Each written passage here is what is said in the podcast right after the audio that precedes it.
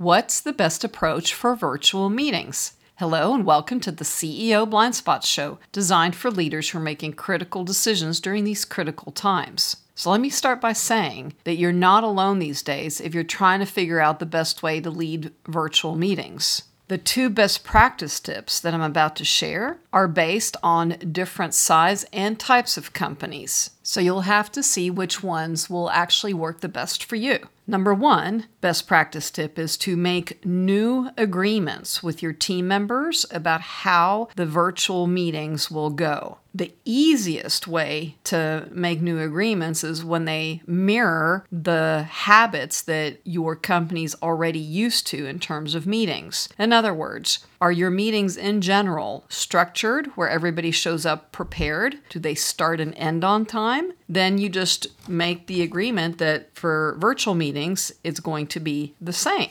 And maybe the difference is that you'll extend the Q&A session or that you're going to add agreements regarding who gets to speak for how long and when people get to be interrupted because that is where people are challenged the most with these days is technology uh, tends to silence other people when someone's talking and then they miss part of what the other person was saying. So people are talking over each other a lot and missing a lot. And so a lot of wasted time happens by not having a new agreement in place regarding how you're going to handle when someone has a question or wants to say something. So, in other words, the best approach is to make new agreements around habits that were already working and then now add agreements regarding what happens when someone has a question or someone wants to talk. Another company is a smaller company that's more unstructured and they're in the blockchain technology. They were already used to virtual meetings, but they added a new agreement because things were changing so fast and they were having to adjust their meeting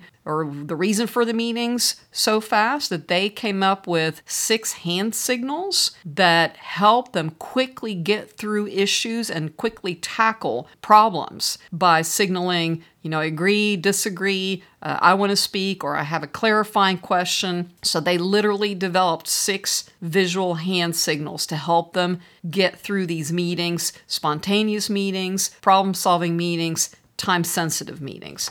So that would be another thing for you to look at. But the key for this tip number one is make a new agreement regarding what is the desired outcome of the meeting, how much preparation work do you want people to do in advance, and how are you going to handle people wanting to say something, and in this case, people who don't say enough. Tip number two is increase the unstructured virtual meetings. So, normally, uh, I recommend that you reduce the amount of meetings that your company has. But in this case, where things are changing rapidly and people are developing new habits and they have, you know, different challenges at home, I recommend increasing the unstructured virtual meetings. For example, there's a company who, who has what they call virtual coffee meetings, in part also to keep their culture alive and the connectedness with people and their team in existence, where people, you know, show up in the morning with their cups of coffee and it's an unstructured meeting where people get to say whatever they need support with or any tips they have to share about how to work from home, or in some cases, they'll share that someone, either they themselves or someone they know, got the coronavirus and how they're dealing with that. So, those are the two best practice tips.